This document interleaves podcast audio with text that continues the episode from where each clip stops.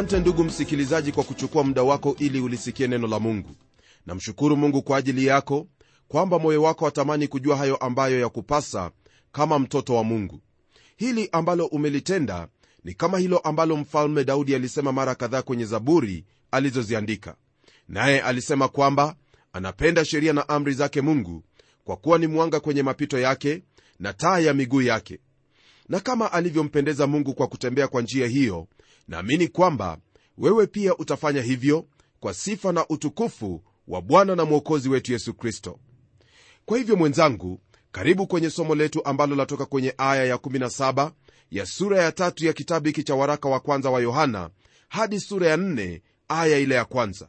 Kumbuka kwamba kwenye sura ya tatu twashughulikia au kujifunza kuhusu pendo alilo nalo mungu baba kwetu sisi ambao tumemwamini bwana yesu kristo.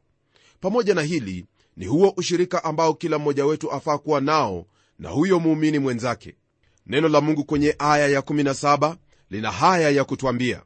Lakini mtu akiwa na riziki ya dunia kisha akamwona ndugu yake ni mhitaji akamzuilia huruma zake je upendo wa mungu wakaaje ndani yake huyo? Mpendwa msikilizaji sidhani kwamba swali hili ambalo lipo hapa ni jipya kwako kwa kuwa tunayo wahitaji miongoni mwetu hili ni jambo linalohitajika kushughulikiwa mno hasa miongoni mwetu watoto wa mungu. Mtume yakobo kwenye kile kitabu chake cha yakobo sura ya pili aya ya 15 na 16 anashughulikia swali hili kwa kusema maneno yafuatayo. Ikiwa ndugu mwanamme au ndugu mwanamke yu uchi na kupungukiwa na riziki na mtu wa kwenu akawaambia enendeni zenu kwa amani mkaote moto na kushiba lakini asiwape mahitaji ya mwili yafaa nini hili swali hasa lalenga hali hiyo ya kuhusika na maisha ya ndugu au dada yako katika bwana. Hii ikiwa ni pamoja na wale ambao tuna uwezo wa kuwasaidia hata ikiwa si waumini. Hasa mtume yohana na mtume yakobo kwa pamoja wasema kwamba upendo kwa ndugu yako siyo hayo maneno ambayo wayazungumza tu bali ni lazima upendo huo kuonekana katika matendo. Ni kawaida ya wapendwa wengi hasa siku hizi unapowaendea ili wakusaidie katika hitaji ulilo nalo mara nyingi watakwambia kwamba nitakuombea na kwa imani mungu atakutendea. Lakini kweli ndiyo hii iwapo yule ndugu alihitaji nguo basi hahitaji maombi yako bali yohitaji nguo. Na ikiwa ana hitaji la chakula basi maombi yako hayahitajiki mahali pale bali mpe chakula. Imani hiyo unayonena kuhusu ni lazima iwe katika matendo la sivyo imani hiyo uliyo nayo ni ile ambayo twasema kwamba ni imani iliyokufa. Upendo kama vile wafahamu haupo katika maneno tu bali ni lazima kudhihirika katika matendo. Mungu aliona hitaji letu la kuokolewa ila hakuendelea kusema kwamba anatupenda sisi kama wanadamu. Lakini alichukua hatua na kutenda hilo ambalo lilikuwa la kutana na hitaji letu nalo hasa ni kumtoa mwanawe pekee ili hitaji hilo la uokovu lipate kukamilishwa upendo wa mungu ulitoa na ikiwa unayo pendo la mungu katika maisha yako ni lazima utoe kwa mahitaji ya ndugu yako. Iwapo hutafanya hivyo basi itakuwaje kwamba pendo la mungu lakaa ndani yako? Kwa hili najua kwamba waweza kusema kuwa kuna hao walio wavivu ambao hutegemea watu wengine. Nam jambo hilo ni kweli. Kuna uwezekano kwamba kuna hao walio wavivu na mara nyingi wawategemea watu bila ya kufanya kazi. Lakini hata hivyo bado waweza kuwa ni msaada kwao. Maana watu kama wale ni lazima kuamshwa na kuambiwa waziwazi kwamba yawabidi kufanya kazi kwa mikono yao. Lakini kile ambacho nafahamu ni kwamba mtu mwenye hitaji halisi anapokuja kwako ili umsaidie utamjua mara moja. Lakini ukifungia huruma zako kwake basi utakuwa ni mkosaji.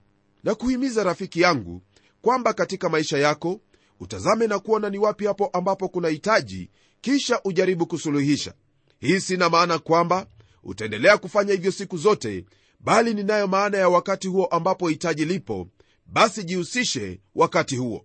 Kuna nyumba hizo za yatima ambazo zina mahitaji hospitali sehemu ambazo zimekumbwa na janga la njaa au msiba wowote ule waweza kujihusisha maana unalo pendo la mungu ndani yako.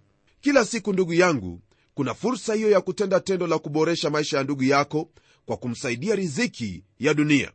Fahamu kwamba siyo lazima iwe ni kiwango cha juu au cha chini bali ni kama utakavyowezeshwa. Ndiposa kwenye neno la mungu tunaposoma habari ya siku ya mwisho twafahamu kwamba siyo yale makuu tuliyoyatenda ndiyo bwana atayaangalia au yale madogo bali ni hayo tuliyokuwa na uwezo wa kutenda na tukayatenda kwa kuwa pendo la mungu lilikuwa na lipo ndani yetu. Rafiki yangu mungu hakuulizi utende hilo ambalo huwezi bali hilo ambalo amekupa uwezo wa kutenda. Hii ni kama vile twasoma kwenye kile kitabu cha mathayo mtakatifu sura ile ya 25 aya ya 31 na kuendelea ambapo twapata maneno aliyonena bwana wetu yesu kristo kuhusu swali hili. Nalo neno lasema hivi hapo atakapokuja mwana wa adamu katika utukufu wake na malaika watakatifu wote pamoja naye ndipo atakapoketi katika kiti cha utukufu wake na mataifa yote watakusanyika mbele zake. Naye atawabagua kama vile mchungaji abaguavyo kondoo na mbuzi. Atawaweka kondoo mkono wake wa kuume na mbuzi mkono wake wa kushoto. Kisha mfalme atawaambia wale walioko mkono wake wa kuume njoni mliobarikiwa na baba yangu urithini ufalme mliowekewa tayari tangu kuumbwa ulimwengu.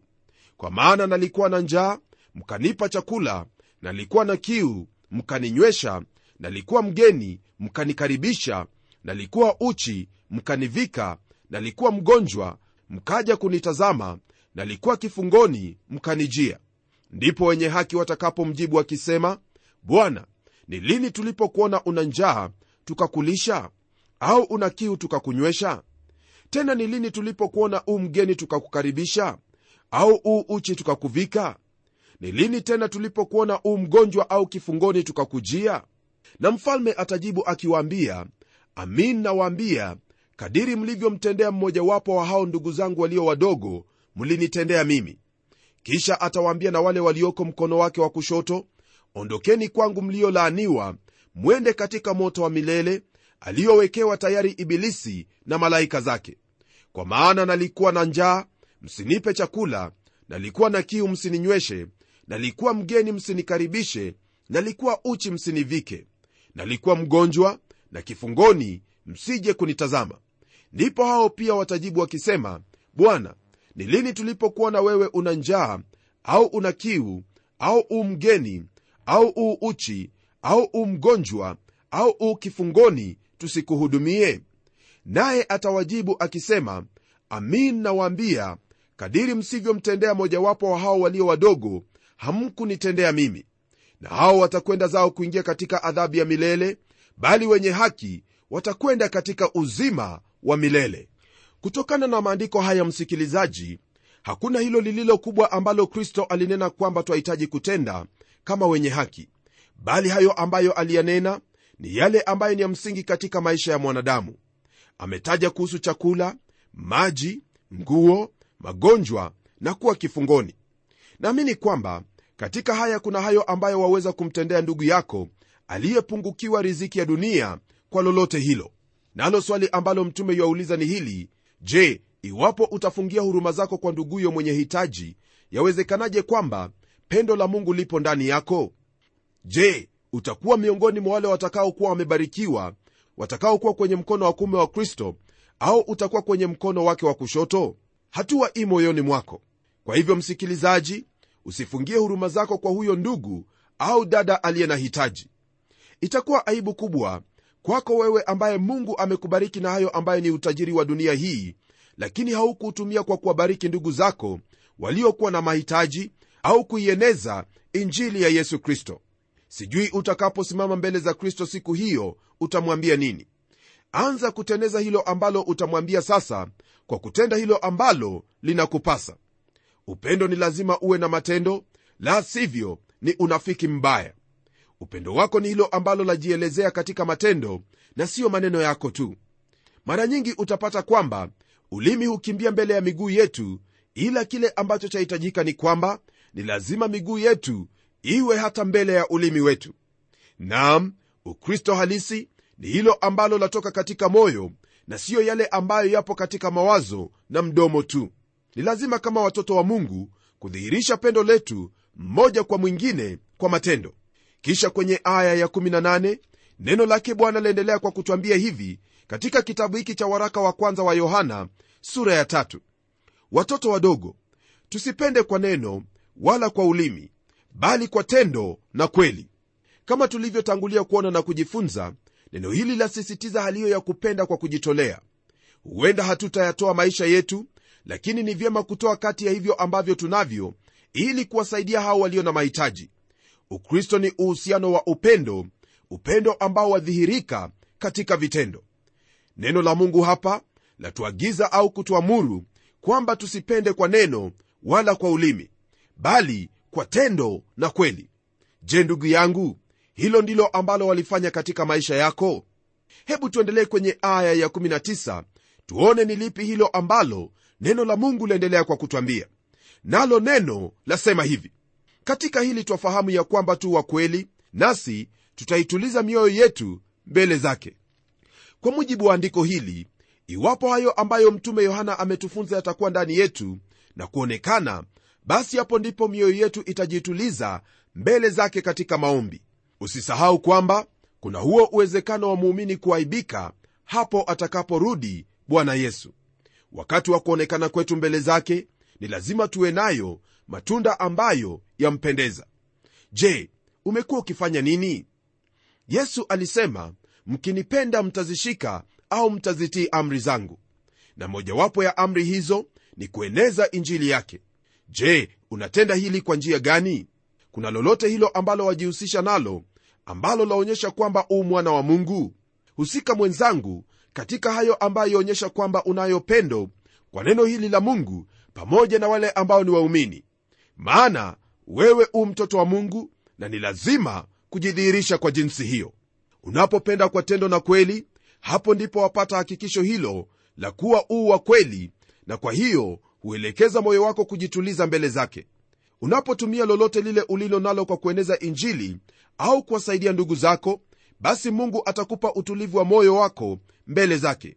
Hii ni kwa kuwa uu katika mapenzi yake na wafanye hilo ambalo ataka litendeke. Nawe utakuwa na ujasiri hata siku hiyo ya kuja kwake na kama paulo utasema kwamba kuna taji hiyo ya haki uliowekewa. Paulo alijua hilo kwa kuwa alikuwa na hakikisho hilo moyoni mwake kama vile wewe waweza kuwa na hilo hakikisho kwa kutenda likupasalo. Kisha kwenye aya ya 20 neno lake bwana laendelea kwa kutwambia hivi ikiwa mioyo yetu inatuhukumu kwa maana mungu ni mkuu kuliko mioyo yetu naye anajua yote. Kutokana na hili andiko ndugu msikilizaji ni dhahiri kwamba mtoto wa mungu yaweza kuwa na hilo hakikisho la uokovu licha ya kukosea hapa na pale. Ndiposa neno hili latuambia kwamba mungu ni mkuu kuliko mioyo yetu na ajua yote. Licha ya mioyo yetu kutuhukumu mungu ni mkuu tena zaidi ya hali yetu hiyo ya kukosa hakikisho hata katika hali yoyote yeye atatusikia tunapoomba. Kama vile wafahamu twaweza kumkosea lakini yeye hawezi kutukosea kwa kuwa yu mwaminifu daima. Ujapokwenda kwake mikono mitupu bila ya hilo ambalo wahitajika kutenda fahamu kwamba atakupokea na maombi yako atayasikia. Atashughulika nawe kulingana na mapenzi yake. Waweza kuwa umemkosea mungu mara nyingi lakini ni vyema kwako kwenda kwake daima maana ni mkuu kuliko mioyo yetu na tena ajua yote. Ndugu yangu kwa hili ni kweli kwamba mungu wetu ni wa ajabu maana ajua nia na hali yako licha ya moyo wako kukuhukumu. Kwenye aya ya 21 neno lake bwana laendelea kwa kutwambia hivi. Wapenzi mioyo yetu isipotuhukumu tuna ujasiri kwa mungu. Hili ambalo neno la mungu latuambia hapa ni wazi kabisa kwamba mioyo yetu isipotuhukumu tunao huo ujasiri kwa mungu na hakikisho la maombi yetu kwake. Na kama unavyofahamu mara unapokuwa na haliyo ya kutohukumika katika moyo wako hautasita kwenda mbele za mungu kwa dua na sala. Moyo wako rafiki yangu waweza kutokuhukumu kwa msingi wa aya hii inayofuatia ya 22 inayosema hivi. Na lolote tuombalo twalipokea kwake kwa kuwa twazishika amri zake na kuyatenda yapendezayo machoni pake upendo unapokuwa katika vitendo msikilizaji basi hapo ndipo twapata hakikisho hilo tunalolihitaji katika maisha yetu. Ni dhahiri kwamba maisha yako yanapokuwa katika hali hiyo ya kumpendeza mungu kwa vyovyote vile utataraji maombi yako kujibiwa. Naamini kwamba hili ni jambo linalohitajika sana katika maisha ya wengi wa watoto wa mungu leo hii. Waumini katika kanisa la kwanza mara mateso yalipozuka miongoni mwao na mitume kukatazwa wasihubiri wao walikwenda kwa waumini wenzao na kuwaeleza hali kama ilivyokuwa. Waliingia katika maombi lakini hawakumwomba mungu kwamba mateso yakome ila walitangulia kumtambua mungu kama mungu. Nasikitika kwamba hili ni jambo ambalo halimo katika makanisa mengi pamoja na maisha ya watoto wa mungu. Wengi hawana hilo hakikisho kwamba baba yao ndiye mungu na kwamba iwaendesha ulimwengu huu yani hakuna litakalotendeka asiloliruhusu naam mungu ambaye ni baba yako msikilizaji yu usukani nawe wafaa kumakinika kwa hili. Neno hilo la mungu latuambia kwamba lolote tuombalo twalipokea kwa kuwa twazishika amri zake na kuyatenda yampendezayo machoni pake. Ndugu yangu unapofanya haya ambayo neno la mungu lasema basi wewe utakuwa na ujasiri katika lolote uombalo. Tunapoendelea kwenye aya ya 23 neno lake mungu liendelea kwa kusema hivi na hii ndiyo amri yake kwamba tuliamini jina la mwana wake yesu kristo na kupendana sisi kwa sisi kama alivyotupa amri. Kwenye aya hii ukitazama kwa umakini utaona kwamba kuna mambo mawili. La kwanza ni kumpenda au kuamini jina la mwana wa mungu ambaye ni yesu kristo na la pili ni kupendana sisi kwa sisi. Ikiwa hivyo ndivyo ilivyo basi yatupasa upendo wetu usiwe wa mdomo kwamba twampenda bwana na huku upande wa pili twasema jinsi tusivyompenda ndugu fulani. Upendo wako kwa bwana ni lazima uwe katika maisha yako na sio kwenye mdomo wako pekee. Hili ni jambo ambalo nitakuhimiza kwamba ni vyema kuwapenda ndugu kwa kuwa hilo ni dhihirisho kwamba wampenda bwana yesu kristo. Hii ndiyo amri aliyoweka na hakuna njia ya kuizunguka.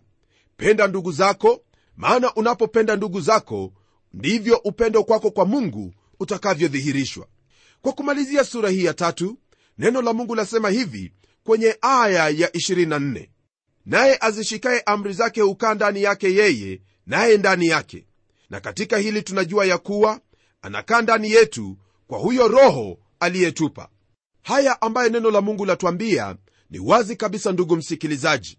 Maana kama vile ilivyo yeyote anayezishika amri zake hukaa ndani yake yeye naye ndani yake jambo hili hasa lina maana kwamba kuna huo ushirika wa karibu ushirika wa dhati kati ya bwana yesu kristo na huyo muumini anayezishika amri zake bwana. Anaendelea kwa kusema kwamba twafahamu hili kwamba anakaa ndani yetu kwa huyo roho aliyetupa. Kwa msingi huo ndugu msikilizaji jambo ambalo nataka ufahamu ni kwamba iwapo wampenda bwana yesu kristo na kuzishika amri zake basi hilo ni dhihirisho kwamba wewe wakaa ndani yake na pia roho wa mungu yuakaa ndani yako. Mpendwa roho mtakatifu amepewa kila muumini kama vile neno la mungu latuambia kwamba lakini ikiwa roho wa mungu akaa ndani yenu ninyi hamuufuati mwili bali mwaifuata roho lakini mtu yeyote asipokuwa na roho wa kristo huyo si wake. Hiyo ni kwa mujibu wa kile kitabu cha warumi sura ya nane, aya ya 9 kwa hili ningelipenda kusema kwamba ikiwa basi hautalitii neno lake bwana hautazishika amri zake bwana. Hautakuwa na hakikisho kwamba roho wa mungu anakaa ndani yako. Kwa kuwa yeyote anayezishika amri zake kristo huyo ndiye ambaye afahamu kuwa roho wa mungu akaa ndani yake. Hakikisho la uwana wako ni kwamba roho wa mungu akaa ndani yako na huyo roho ndiye huhakikisha jambo hili katika moyo wako. Usisahau kwamba msingi wa haya yote ni lazima kutii amri zake kristo ndipo upate haya ambayo neno la mungu lazungumzia. Na jambo ambalo ni lazima kurudia ni kwamba ni lazima uliamini jina la kristo yesu ambaye ni mwana wa mungu na pili ni lazima kupenda ndugu. Baada ya kuyaona hayo kwenye sura ya tatu hebu sasa tugeukie sura ya nne katika kitabu hiki cha waraka wa kwanza wa yohana. Kwenye sura hii mada ambayo tuwaishughulikia ni kuhusu hao walimu wa uongo nalo lingine likiwa kwamba mungu ni pendo na hao walio watoto wake watapendana wao kwa wao. Neno la mungu kwenye aya ya kwanza lasema hivi wapenzi msiamini kila roho bali zijaribuni hizo roho kwamba zimetokana na mungu kwa sababu manabii wa uongo wengi wametokea duniani. Kwenye aya hii neno la mungu laanza kwa tahadhari kwa sababu ya hayo ambayo yamo katika dunia. Hasa hilo ambalo twafaa kuwa uangalifu ni kuhusu roho kuna roho nyingi duniani na ni vyema kwako kama mtoto wa mungu kuzijaribu hizo roho. Mtu awaye yote asikwambie kwamba huwezi kujaribu hizo roho maana wengi wao hudai kwamba watokana na mungu ila baadaye huwa si hivyo. Najua kwamba unalo swali tayari kwamba hizo roho utazijaribu vipi? Nam kwa sasa nitakwambia kwamba la msingi ni kufahamu kwamba kuna manabii na waalimu wa uongo ambao ni wengi sana duniani nawe utafanya vyema kusoma neno la mungu ili uwe tayari kuzijaribu roho hizo. Ndugu mpendwa hakuna njia nyingine ambayo waweza kuzijaribu roho hizo pasipo kutumia neno la mungu maana roho hizo ni roho za uwerevu roho ambazo ni za kuhadaa roho ambazo ni za kupotoza. Neno la mungu litakuwa ni kinga lako na zaidi ya yote litakuwa ni kama ratili ambayo utatumia kwa kila mafundisho utakayokutana nayo rafiki msikilizaji hilo ndilo jambo ambalo ningelipenda kukwambia kwa sasa. Kwa ajili bado tuna muda wa kuendelea somo hili kwenye kipindi kijacho hebu tuombe kwa sasa. Na tuombe. Baba mfalme katika jina la mwanao yesu kristo nachukua fursa hii kulibariki na kuliinua jina lako kwa kuwa hakuna kama wewe. Na kushukuru pia kwa ajili ya ndugu yangu msikilizaji hasa kwa bidii yake ya kulisikia neno hili kusudi afahamu ni jinsi gani atakavyoweza kukupendeza katika maisha yake. Naomba roho wako ya kuwa atazidi kumsaidia na kumwongoza katika kweli yote kwa sifa na utukufu wa jina lako. Haya nimeyaomba kwa imani natumaini kwamba utamtendea maana nimeomba katika jina la yesu kristo aliye bwana na mwokozi wetu. Amen. Mpendwa msikilizaji mungu akubariki unapotafuta kumtii kwa kila jambo. Kumbuka unayo roho wake aliye msaidizi wetu ili kutusaidia kutenda yaliyo mapenzi yake na kutuongoza katika kweli yote. Tutakapokutana tena kwenye kipindi kijacho tutafahamu ni jinsi gani tuweza kuzijaribu roho hizo zilizomo duniani. Na hadi wakati huo na kutakia heri na baraka zake mwenyezi mungu. Ni mimi mchungaji wako jofre wanjala munialo na neno litaendelea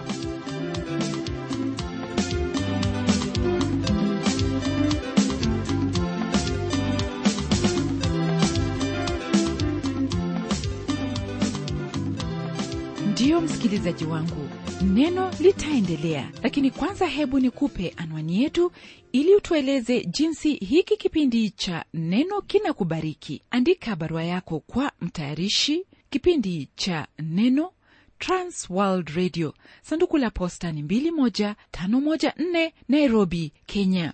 Na hadi wakati mwingine ndimi mtayarishi wa kipindi hiki pamela omodo nikikuaga nikikutakia baraka za mwenyezi mungu. Neno litaendelea